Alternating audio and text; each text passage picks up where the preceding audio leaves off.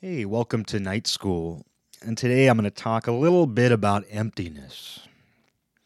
And obviously, I can't illustrate emptiness with my words, considering I'm going to talk a little bit about it.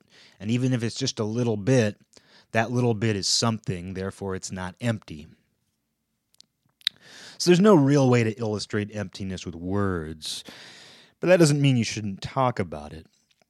And in the West, we have this idea of emptiness where it tends to be talked about as if it's the absence of something good. You think about somebody who tells you, "How you doing? I'm doing. I'm feeling a little empty myself. Feeling a little a little empty today." That's always presented as a bad thing. I'm feeling empty today. Nobody responds to that and says, "Good." Oh, congratulations. Whereas, you know, there's an Eastern view of that where it's like if, if you were to say to somebody, I'm feeling a little empty today, they would say, oh, excellent. And they would mean it. You know, they would actually mean that.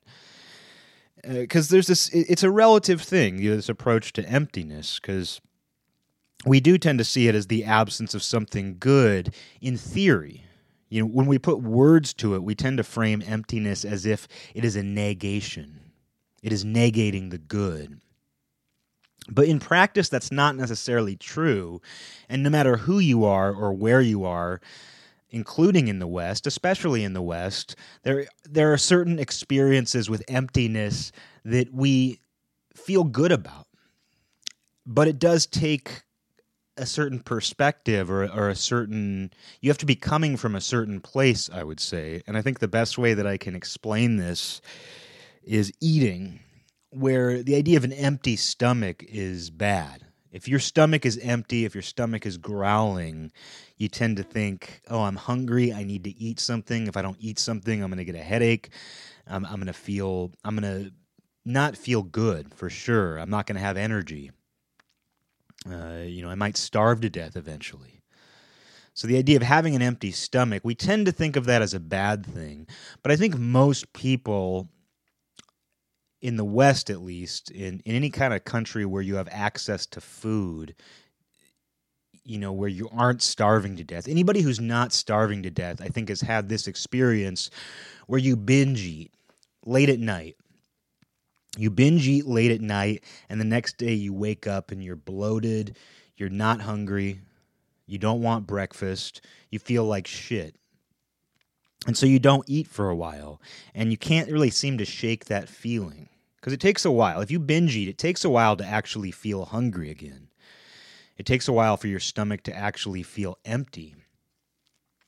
But you go about your day the next day and you just you feel bloated. You look in the mirror and even though you haven't really gained weight and you might see a little bit of bloat, the fact that you feel that, the fact that you feel that stomach full of just garbage makes you look in the mirror and you look awful. Even though you really don't look that much different than you did 24 hours earlier before you binge ate, you still the fact that you feel a certain way makes you look a certain way in the mirror in the mirror. It makes you appear a certain way. And you probably do have a little bit of bloatedness but it's not going to be substantial unless you've been doing it for like 2 weeks you know? But still the fact that you feel that way you know you'll look in the mirror. I mean it happened to me the other night. I ate way too late. I ate too much too late and i looked in the mirror the next day and i looked like i had gained 20 pounds. But that was just because i felt that way. Because i felt so bloated my entire the way I saw myself became really distorted the next day, even though it wasn't real. Um, but back to that feeling of emptiness, where you know normally when your stomach starts growling and you just you have, you have that feeling you're actually hungry. It's not that you want food; you need food. When you have that feeling and you can't get food, normally it's a bad thing especially if you've been eating in normal portions at a normal rate. But if you have been binge eating, the second that you feel hungry again is exciting. It's no longer something where you feel anxious or you need to eat right away. Instead, it feels like an accomplishment. Whereas in the other situation, when you get hungry normally, when you've been eating normally or with some, you know, reasonable and regular sort of diet, that feeling of hunger is much more like oh God, I'm anxious and I need, I need to do something about this. And then you eat, and eating gives you that sense of accomplishment. Gaining, you know, sustenance gives you a feeling of accomplishment. I did something. I ate a meal when I needed one. But when you're in the opposite situation where you've been binge eating, it's actually feeling hungry. It's that feeling of knowing your stomach is finally empty that gives you that feeling of accomplishment. So it's this reversal, and suddenly emptiness becomes the goal. Where, whereas emptiness in other situations is something you're avoiding. Dietary emptiness, that's something that you are actively avoiding throughout the day. But it suddenly becomes this thing that you want. And it does feel oddly like an accomplishment when you hit that. And you can apply that way of thinking to your thinking. You can apply that way of thinking to your thinking. You can, though, where when you've just been indulging in, in all of these thoughts, when your mind has been racing, when you've been overcomplicating things, when you do have a moment where you're not thinking anything, it does feel kind of like your stomach growling, but it gives you this sense of peace like, oh, I'm finally done with all that stuff. My body finally processed that excess of shit that I consumed and my body did something with it. My body did something with all that stuff that I put into it last night. And now I feel somewhat normal. And even though I don't really look any different than I did two hours ago, when I look in the mirror, I don't see a bloated freak. I see something resembling normal. I see something resembling normal now. Um, but the same thing can happen with your brain, where when you have been when your brain has been overloaded, you know, and you're not looking at the world normal when you when you're feeling that way. When your mind is racing, when you're filled with thoughts, when everything's cycling around and you just feel like your brain is oversaturated in anxious thought. You know, the way you look at the world is distorted just like your body is when you look in the mirror after a night of binge eating you do tend to distort the people around you, the situations you're in. The entire world just doesn't look right. But it's the same it's it's basically the same world. And if you live that way all the time, just like if you binge eat for a month straight, yeah, you will start to get fat. And probably sooner than that. You know, it'll probably happen quicker than a month, but still, a month later, you're definitely going to be significantly fatter if you've been binge eating every night. And in the same way, if you let your mind get overloaded, if you let your mind get oversaturated after a month, let's say, you know, I think it's it works a little differently in this case. Obviously, these examples aren't perfectly aligned, but you know, let's say you just do that for a month. You let your mind just go haywire. You let it get oversaturated. You overindulge those feelings that don't make you feel very good and don't really make your surroundings seem very attractive. And after that amount of time, even though initially the world wasn't that much different, you were just seeing it differently, chances are your surroundings will actually have changed, objectively changed. Chances are your house will be messier. Chances are your relationships will not be as good you know chances are you you could be doing things that are actively destructive. You could actually be you know doing destructive things that change the world world around you. You could be littering. You know you could be actually t- you know making decisions or non-decisions that have a negative impact that actually change the visual appearance of the world around you. And, and so in that way you know a month of binge eating will give you a gut but a month of thinking that way of you know indulging in these you know i don't even know what to say. I was going to say like binge thinking. I guess uh, it sounds really dorky to put it that way. You're doing too much binge thinking. You ever think about the fact that you're doing too much binge thinking? Well i can tell you that if you're thinking about the fact that you're doing too much binge thinking that itself is like some uh, you know meta form of binge thinking the number one sign that you're doing too much binge thinking is when you're thinking about the fact that you're binge thinking. You're thinking about the fact that you're binge thinking. But it's true, after a month, you know, even though at first it was just a distortion in the same way that one night of binge eating will make you look at yourself a little differently, even though you don't look truly that much different, if at all. You know, in, in that way, too, it's like the immediate effect of binge thinking. Now we're just saying it. I didn't want to say it.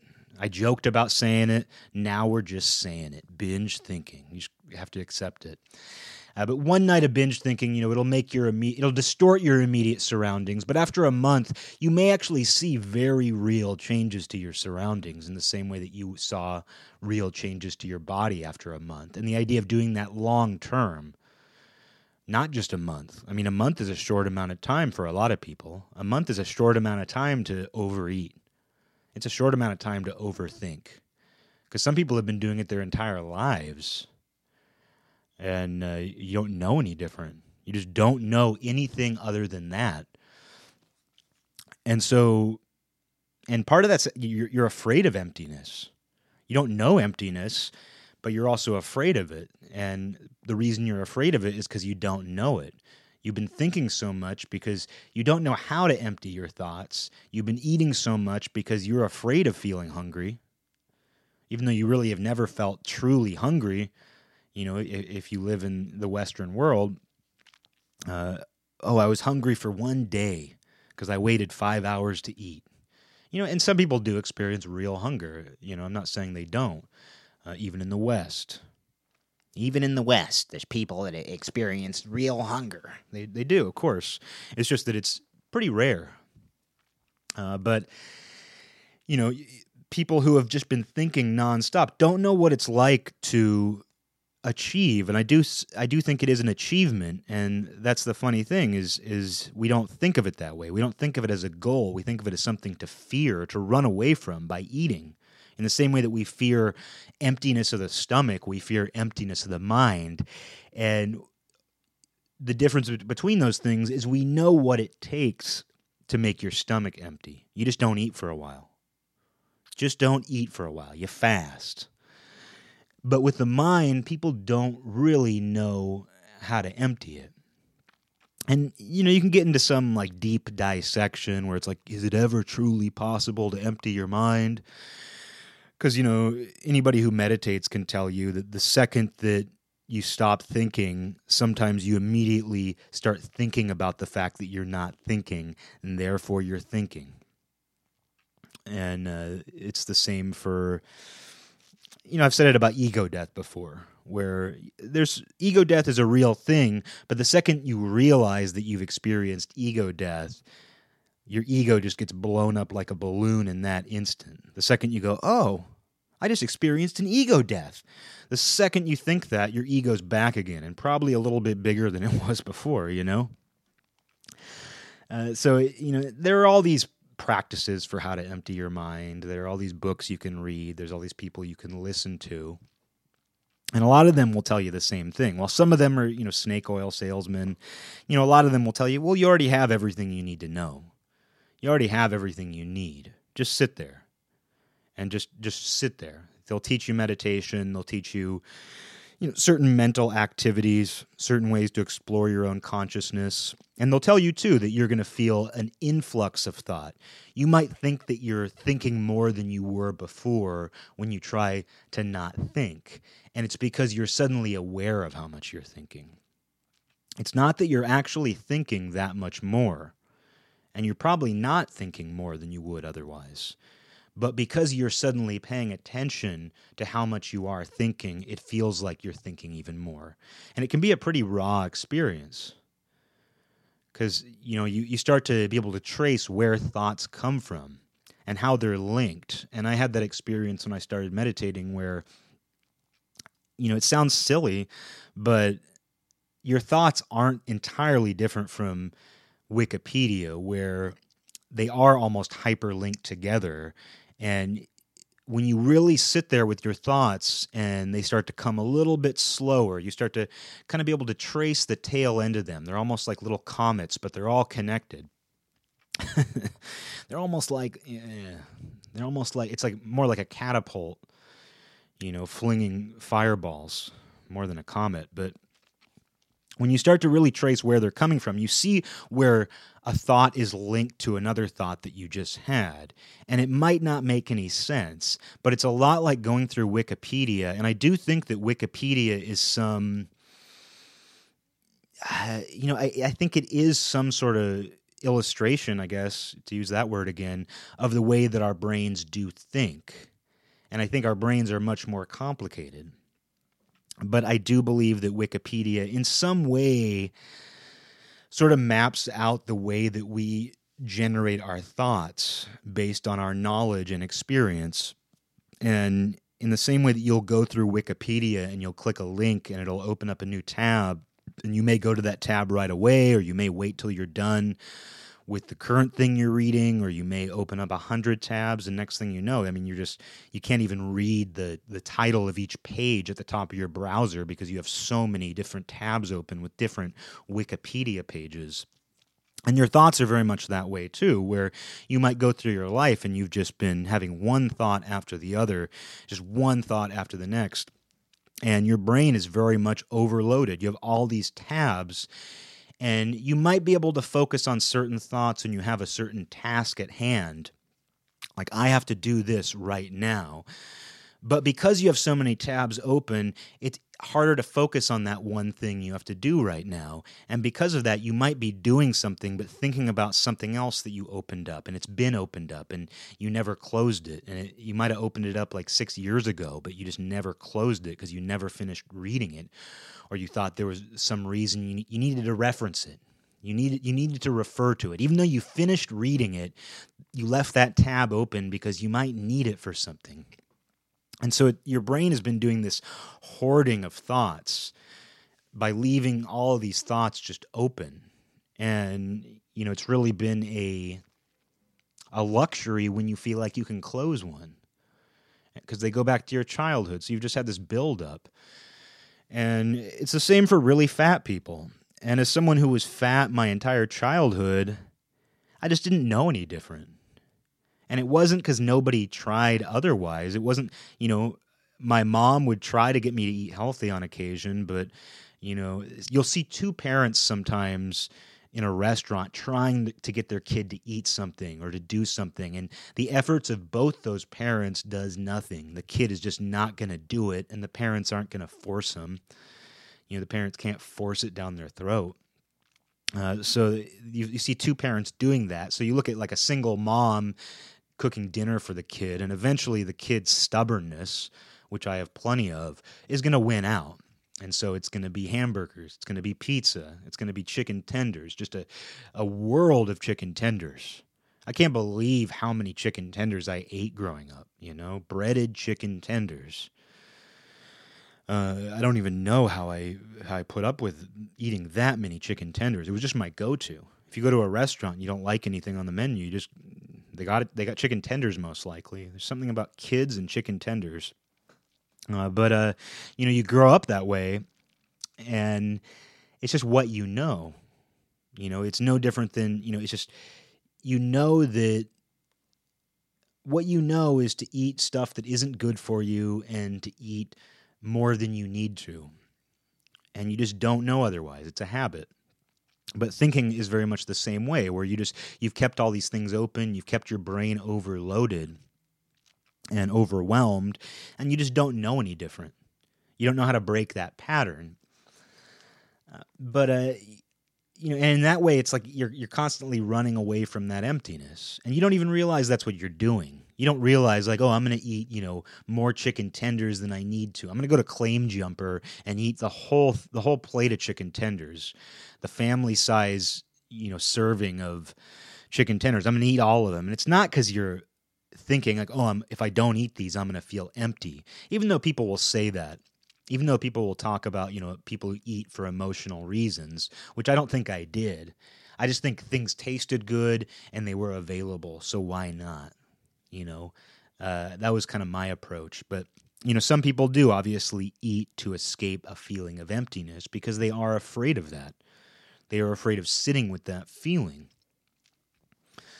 But i don't think you have to be some sort of like ascetic. I don't think you have to be some monk who eats you know one serving of gruel a day.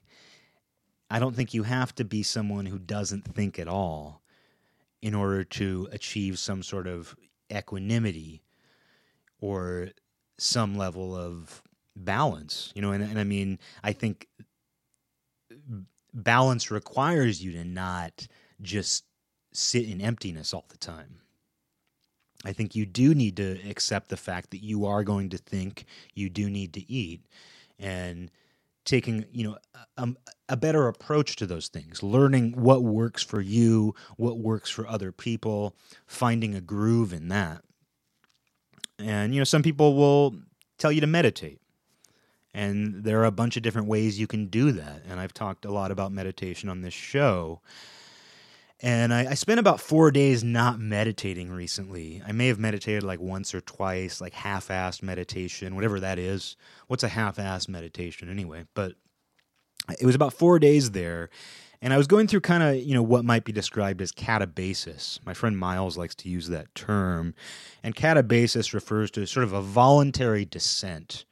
It's sort of a voluntary descent into, I mean, the actual term refers to a descent into the hell realms or realm. I'm, I'm personally a believer in the multiple interconnected rooms that make up the hell realm.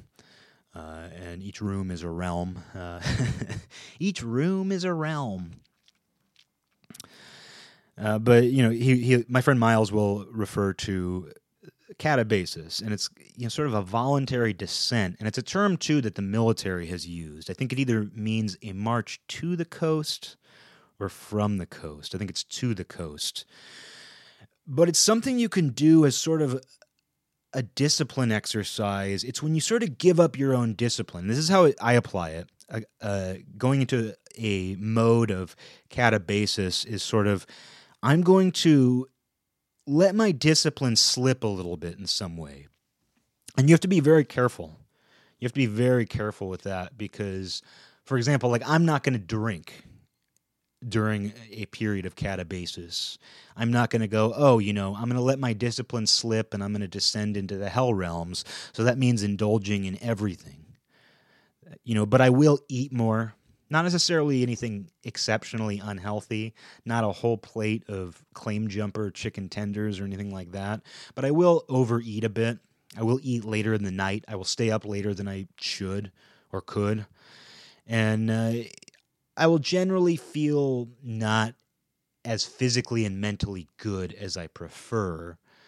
But it's with the full intention of coming out of that because a voluntary saunter into catabasis needs what is called anabasis, which is the ascent. If catabasis is the descent, anabasis is the a- ascent. The ascent. Uh, and anabasis, interestingly, interestingly too, is used in the military to refer to, I believe, the march inland. I may be getting those opposite. One refers to the, the march to the coast, one refers to the march inland but it's not a true the exercise of catabasis because i think there's some you know forms of catabasis where you're just on the slippery slope down to a permanent hell. You're just letting your life slip through your fingers. But it's not a real exercise if you don't have the intention of anabasis which is ascending back out. And it's something that I've done over the last few years, and I haven't always thought of it in those terms and I forget about those terms. And I was actually explaining this to Miles the other day, and he was like, "Oh yeah, catabasis. What you're doing is, you know, entering, you know, catabasis." And I was like, "Oh yeah, that term, something I'm very familiar with, and it, it, it's a great term for this." And it's very similar to tantric, you know, exercises on the tantric path. You know, in the same way that the tantra will allow for you to ritualize if not negative behaviors, impure behaviors. And it's not based all around that, but there's a reason why the Tantra incorporates those things indulgences, forms of thinking and behavior that you otherwise wouldn't consider pure, especially in a Buddhist context. And so the tantra, the tantra allows for these things as well, and it's basically this idea of I'm going to sink a little bit lower intentionally because it's within my control. And by doing that, getting out of that is also within my control. But that's where you have to be careful because I think with some people, they'd be like, well, I'm just going to party. I'm going to party. And speaking for myself, while I have certain ways that I will descend, I know that I can't include certain indulgences within that. I'm not going to drink when I do that. I'm not going to, you know, use drugs.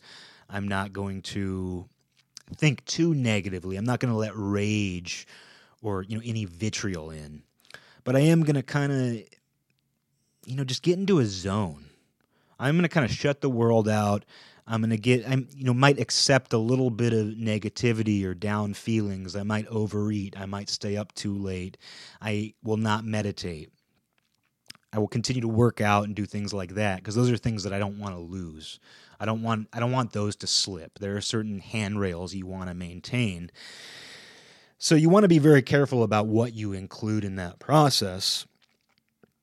And you want to from the very beginning include anabasis as the opposite bookend to that experience where you're going to ascend out of it and hopefully very quickly. Hopefully you'll just you know for me it's i i was kind of going through a few days where i was like i'm going to allow myself to just feel a certain way and not fight it. And it's going to remind me why i live a certain way normally now because that's sort of what it is it's sort of creating contrast you're basically creating contrast. Because if you've been going for six months and you've been waking up at 5 a.m. every day, working out first thing, meditating, eating perfectly for six months, for most of that six months, you might think, this feels perfect and I don't see myself ever wanting to get out of this. Why would I ever change this? Why would I ever change this?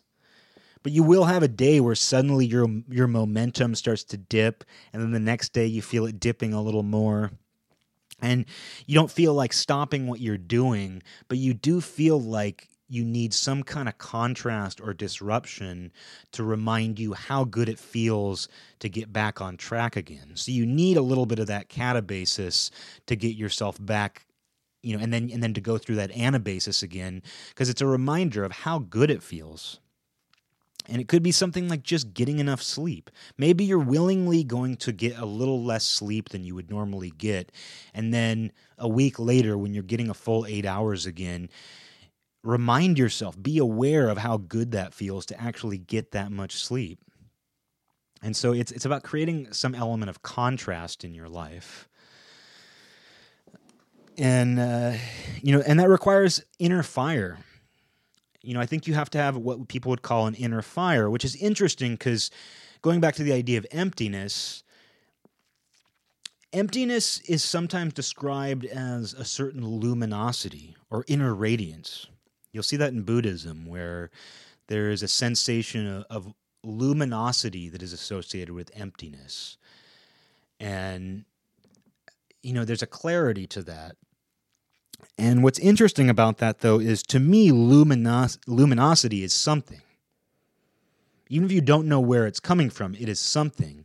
And, you know, one of the, the main producer of luminosity, the producer of light, is fire. And we think about inner fire, it, we think of it as this drive, this ambition, and we tend to associate it with a certain level of aggress- aggression, the aggressive side of fire, the side of fire that is pushing and growing and expanding. That's, that tends to be how we think about our inner fire. It is our motivation. It's what pushes us to do things. You know, when you uh, get all aggro about working out and how it's you against the world, and, you know, there's a tendency to think of that as this inner fire. But you can also think of that inner fire as just light. You can think of it as just luminosity, and you can think of it as something that is fairly static.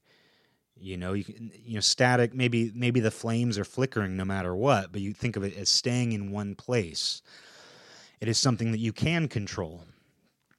And the idea of fire itself is just, I've been thinking about that a lot lately because I was thinking about the concept of inner fire and how that's something that we all kind of just accept Even though we all know there isn't a flame inside of our body, we all just kind of accept the concept. It makes sense to us. And it's not surprising that it makes sense to us when you think about the fact that fire is everywhere. It's the sun, you know, there's this external fire that produces all of the light on our planet. So our planet, you know, even though we don't think of the bright, you know, when you wake up and it's morning and you see that it's not dark, you don't necessarily think of that as, oh, the, fire created this. The reason why I can see the trees out my window at 9 a.m. opposed to midnight is because fire is allowing me to do that. But yet it is. It's the fire of the sun that allows you to see the world clearly during daylight hours. But you don't think of that as like, oh shit, like the flames of the sun are licking at my bedroom window. You just think, oh, it's light out. Yet it's still produced by fire, this huge ball of fire. And then you think about the fact that there's fire inside of the earth, allegedly. You know, the sun isn't alleged. We can all see it, more or less. You can't stare at it. They tell you not to stare at it. I've never met anybody who's gone blind from staring at the sun, by the way. I've heard that that happens, but I've never met somebody. You'd think you would, you would have met somebody. It's so easy to do. It's there all the time. The sun is there all the time, and we're told that you'll go blind if you stare at it, but you've probably never met somebody who's gone blind from staring at the sun. That just doesn't seem like a statistical probability to me. I feel like we would all know more than one person who's gone blind from staring at the sun if it were that easy. As if it were if it were truly that easy, you just all you have to do is look up at it for too long. I feel like we know enough people who would do that. I feel like everybody knows somebody. Maybe I'll do it just to prove the uh, prove that it is statistically probable that you know somebody. I'll become the person that everybody I know knows who went blind from staring at the sun. But anyway, you know, there's nothing alleged about the sun's fire. We see it. But there's allegedly this fire inside of the earth. There's this molten lava. And it's interesting that that's the energy source that creates land. You know, it produces lava, hits water, and cools and creates rock. And that's the reason why we're all able to stand on the earth and then stuff grows because you know stuff grows no but stuff grows because uh, sunlight helps it so it's the land that stuff grows on is produced by this you know fire inside of the earth that occasionally escapes through holes and hardens into land and then matter gets on that land and then it requires the sun to grow. So there's this interesting process where it's got fire at both ends. It's fire that creates the land and then the stuff that grows on the land requires this fire from up above. But it is interesting to me that you know we have this fire up above and then this fire within the earth and then we create smaller little fires on the earth so that we can keep warm and then we're motivated by this idea of an inner fire inside of us, which in all of this is the only thing that doesn't appear to be real. The fire of the sun is real. The fire of lava, of you know magma, whatever it is at the center of the earth. We don't know what's at the center of the earth, uh, but you know this idea that there is this you know mass of molten magma inside the earth. We know that there's fire that comes out of the earth liquid fire. And we know that we can create these little fires to keep us warm. And it coincidentally was our first technology. Maybe. I mean, it seems like it was. Uh, and we still use it to this day. But so you have real fire in all of these inst- instances. But then when it comes to, you know, the human, uh, just the human drive we have this metaphorical fire that we refer to, but we do generate heat. You know, we do generate heat, and we also fear fire more than anything, and we fear global warming now more than anything. Many people do, at least. Which is funny considering how surrounded by heat and fire we are. It's like, oh, there's this idea that we ourselves, through our behavior, are influencing the world to get warmer. Yet we have a giant ball of fire that's shining down on us all the time, and the center of the earth is fire. Yet we're worried as the middlemen between these two things, as the people who are walking the crust of this earth that is soaking up the heat of the sun's fire and is being heated from within by this magma, we're worried that we're the ones who are causing the planet to be hot, too hot. And maybe we are. You know, maybe we are. And we do produce heat ourselves. But this is also a great example of the as above, so below idea that's so popular in so many different philosophical and spiritual and just really, it's just everybody's going to find it in their own way. Everybody's going to see how that process works in their own way. As above, so below. The larger processes mirror the smaller processes. And in the same way that there's this large sun up in the sky uh, that produces fire that sustains us, we will create our own little fires and build our homes around them. The fireplace is the center of the house. You know, it will simulate that you know, we'll create heating systems that are a simulation of that fireplace, what that fireplace did for us. We will, you know, heat our food with that. So there is this as above, so below process that plays out just with fire itself. And then we see that in ourselves, even though it apparently doesn't exist. Even though we generate heat, we don't necessarily have a flame inside of us. The insides of our bodies are very hot, but there's apparently no flame there. Apparently. They haven't found it yet. They haven't found the flame inside the human body. But we think about it all the time and we casually accept the phrase inner fire. But our association with inner fire, I feel, is one dimensional, one dimensional where it doesn't have to be, where an inner fire could be something peaceful. You know, it doesn't have to be that thing that makes you a competitive athlete. It doesn't have to be the thing that pushes you. It could also be the thing that makes you sit still, because that's what you do around a real fire. When there's a campfire, some people dance around it, but most of the time people just sit around it. They just sit and they're transfixed by it. And I think you can think about your own inner fire the same way. And I think fire is one of those things that it isn't empty because it is something you know, it's visually something. It's really fucking hot. It takes up space. But yet when it's gone, there's nothing. And that's interesting to think about. I mean, I've taken that for granted my whole life that when a fire goes out, there's just nothing. There's smoke, but the smoke isn't the fire. The smoke isn't, the fire didn't transform into smoke. The fire didn't transform into ash. The fire was halfway in between whatever was burning and everything around it. If that makes sense, maybe not. It makes sense to me.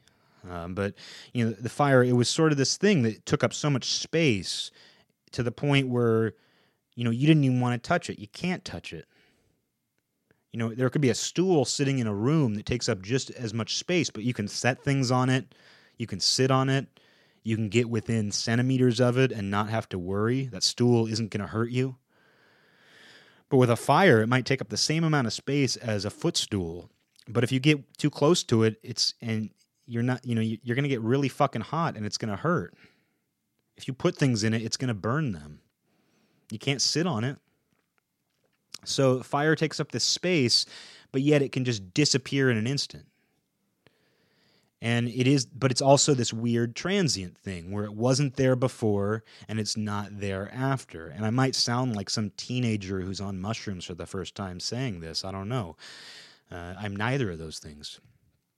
Uh, but this is what's interesting to me about it is just that you take it for granted. You take it for granted that fire is such an overwhelming thing and it just disappears in an instant. You pour water on it you you throw some stuff on it that smothers it, you know, and it's just gone. But while it's there, you can sit with it and you don't need anything else. When you're sitting staring at a campfire, you don't need anything else. It's the most interesting thing in the world, just watching the flames. You don't even have to think about it. You don't have to overthink about it, that's for sure. When you're watching flames dance, you're not even really analyzing it. You're not you're not staring at like each individual flame. I mean, you can do that. You can be like, "Oh, look at that over there. Look at that ember. Look at that ember. You can do that, but you don't have to. You can be just totally absorbed in it and it does clear people's minds. It does kind of prompt this sudden meditation in people. If you've been sitting around a campfire, people will go, you know, long periods of time without needing to say a word, and nobody feels like they need to, you know, nobody feels that awkward need to fill the space with their words because everybody is just transfixed by the fire. There's an understanding. And in that way, you know, fire does represent some kind of emptiness to me. It allows for it. And I think your inner fire can do that as well. And I don't think it's a coincidence that in Buddhism, there's this discussion of achieving inner luminosity or inner radiance. And the fact that the physical luminosity, luminosity we experience in the outside world is produced one way or another by fire or electricity or, you know, basically this, but it all comes from fire. You know, I, I don't think it's a coincidence that, you know, this idea of, oh, bright light luminosity is something that is produced in our real everyday world by fire. And yet it's it's thought of as tranquil or peaceful, things we don't typically associate with an inner fire. Uh, it's just it's interesting to me, and but I think you can learn how to, you know, use your inner fire to achieve some kind of peace or to clear your mind. You know, whether you actually meditate or not doesn't matter. And I don't want to get into a, a meditation rant here. But I think you can use that. And in the same way that sitting in front of a real campfire will clear everyone's mind who is gathered around it, I think if you think of that inner fire in a similarly stabilizing way, you can have that same result at any given time. And I think you should also, you know, rethink what emptiness is too. Because if you're running from emptiness all the time, I think you have to redefine what emptiness means. And imagine, you know, go back to the example I used at the beginning. Just imagine that you've been eating nonstop for the past 10 hours, and it's going to take another 10 hours, 12 hours for you to feel hungry again. Because sometimes that's how long it takes. I mean, I, I do some degree of intermittent fasting. I used to do the 16 hours. I'm on more of a 14 hour schedule now. And that's about how long it takes for me to get hungry. Maybe part of that's that I've been conditioned that way. Because I remember I used to think that, oh, I have to wake up and eat right away no matter what. One of the first things I have to do every day is eat. And realizing that you can actually go four hours. You can actually go, you know, a, a chunk of time you know, wait a few hours before you go to bed and wait a few more hours after you wake up and include sleep in that process. And you'll realize that, oh, I actually don't feel truly hungry until, you know, a, you know, a good ways into my day. And it's a really good feeling of hunger. It's a really good feeling of emptiness. And if you did load up the night before, it really feels like an accomplishment when your stomach actually demands food again. Because it certainly doesn't feel like an accomplishment when you stuff yourself and you don't feel hungry for 24 hours. I've had that. I've gone an entire day without feeling hungry before, and there's always peanut butter involved. And peanut butter stays with you. I love peanut butter, by the way, and I don't, I, I don't recommend anybody cut it out of their life you know, Claim Jumper has this plate that they'll give you, and it's it's a, a giant bowl of peanut butter. It's like a uh, a mixing bowl filled with peanut butter, and you can just eat the whole thing with a with a butter knife. Uh, you have to ask for it though. It's on Claim Jumper's secret menu. You say, "I'll have the uh, the bowl of peanut butter." But really, anytime that I binge eat, peanut butter is within reach. A lot of it. There's always, whether I'm eating chunky peanut butter straight or whether I'm smearing it on saltines. I mean, I, I'll smear peanut butter on a protein bar. Eh, you know, I'll, I'll do things like that. And, but anytime that I have that feeling where the next day I don't get hungry for a long time or never, there's always peanut butter involved. And you can really feel the peanut butter the next day. You can just feel it inside of you just like a smear. You'll burp peanut butter. I mean, I, I've spent entire days tasting peanut butter that I ate 24 hours earlier.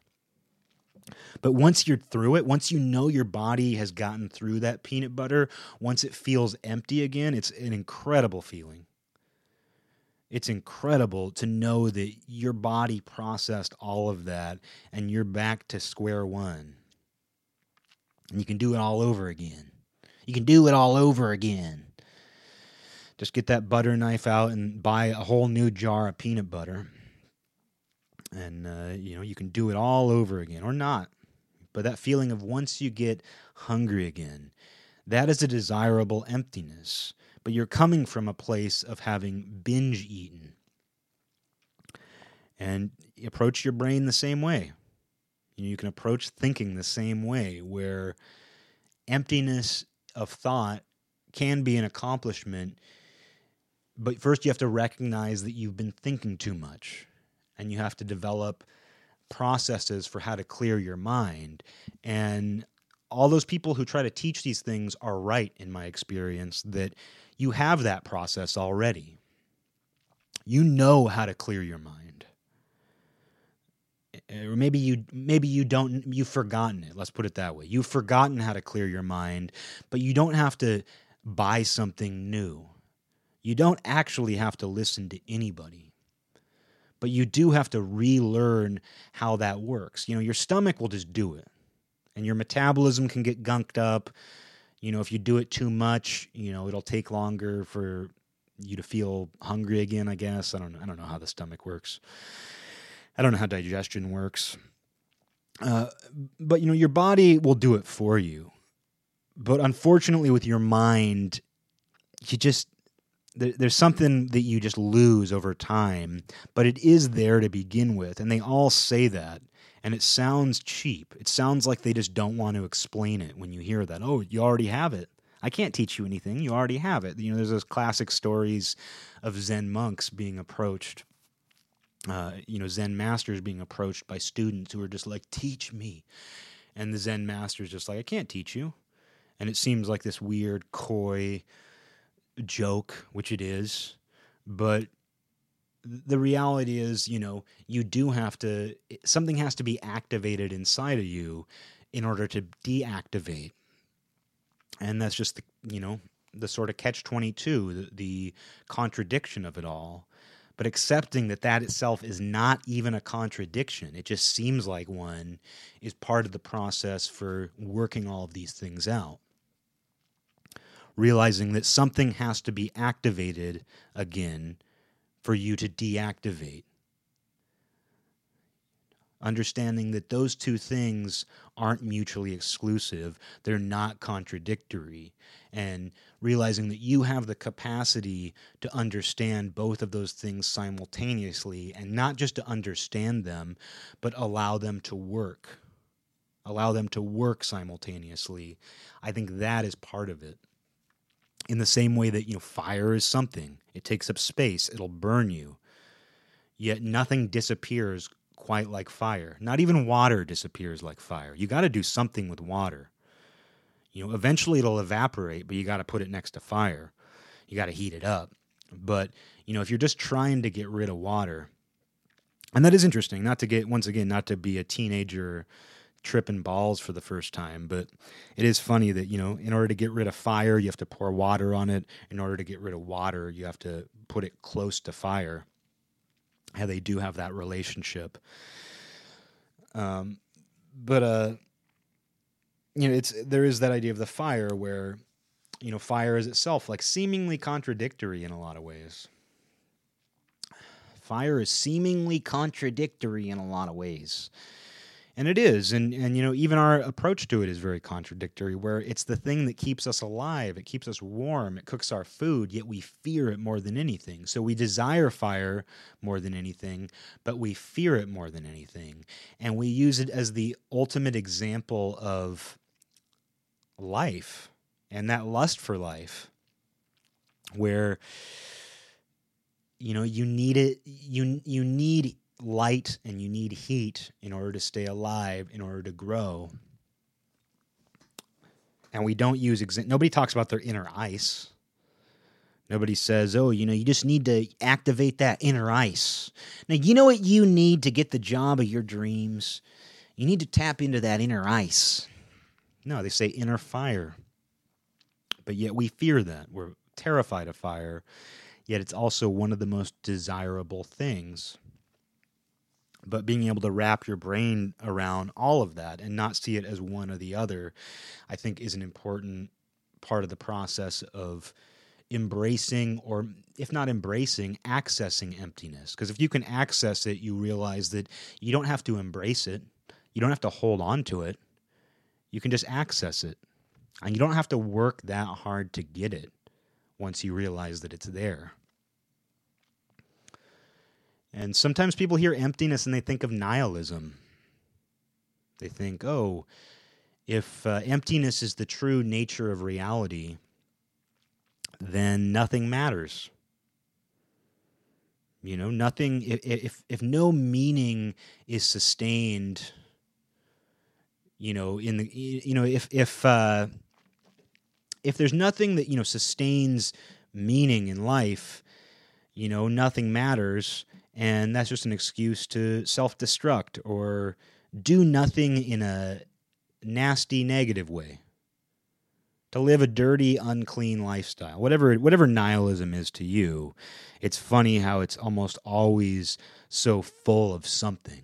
And you could say it's full of shit, but I would just say it's full of something. Anytime someone claims to be a nihilist or claims to be consumed by nihilism or is living a life that is justified in some way by nihilism, they are so full of something. And that nihilism that they claim is meaningless and empty is heavier and more cluttered with stuff than almost anything else. And I know my experience with nihilism was the epiphany that, oh, if nothing matters, that means I have a full range of motion and I can do anything for its own sake, including healthy things. What would be more rebellious you know, what would be a more rebellious decision in a nihilistic state than taking care of yourself just for the hell of it? That was my realization. Realizing that I had a full range of motion. Things being meaningless didn't mean that I had to succumb to that meaninglessness by embracing this negative meaning. Because that's often what happens someone says it's all meaningless and that means i'm going to choose to take this negative destructive meaning out of it. And you're still embracing this meaning. But realizing that oh i have a full range of motion and nihilism could include the good the healthy just for the hell of it but once you start doing things that are healthy or are good you start to find the meaning again you know, you start to experience meaning. And I think meaning is something you experience. You can't decide to have meaning. I think it is just the natural product of certain behaviors. I think it is something that gets activated but it's something that was already there. And that's the whole idea of activation is that when something becomes activated in you it was something that was already there. So it's not that your life lacked meaning it had meaning that just wasn't activated. And people will tell you there are certain behaviors there are certain decisions you can make that will activate activate that meaning they will activate that meaning in your life uh, and that's just one of the funny things about it is that when you're in a truly nihilistic state, you realize that you can do anything. And so doing things to better yourself is the ultimate form of rebellion. But that rebellion will actually align you with a far greater range of things. And why would you not want that? Why would you not want to be aligned with more things? You know, because you can still be independent within that alignment. But being independent for independence sake becomes less important to you. That inner fire becomes less about competing, me against the world. Oh, my inner fire, my drive. I'm going to make more free throws than anybody else in the league. And that stuff is cool. That's good. Being competitive is great. I'm pro competition.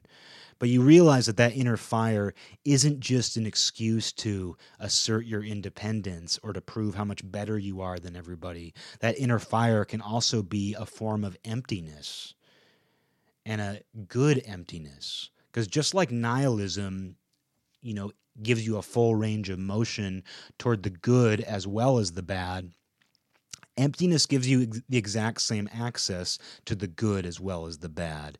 And you might think of, I'm feeling empty as a negative statement, but I'm feeling empty could be the start of doing literally anything, especially feeling good.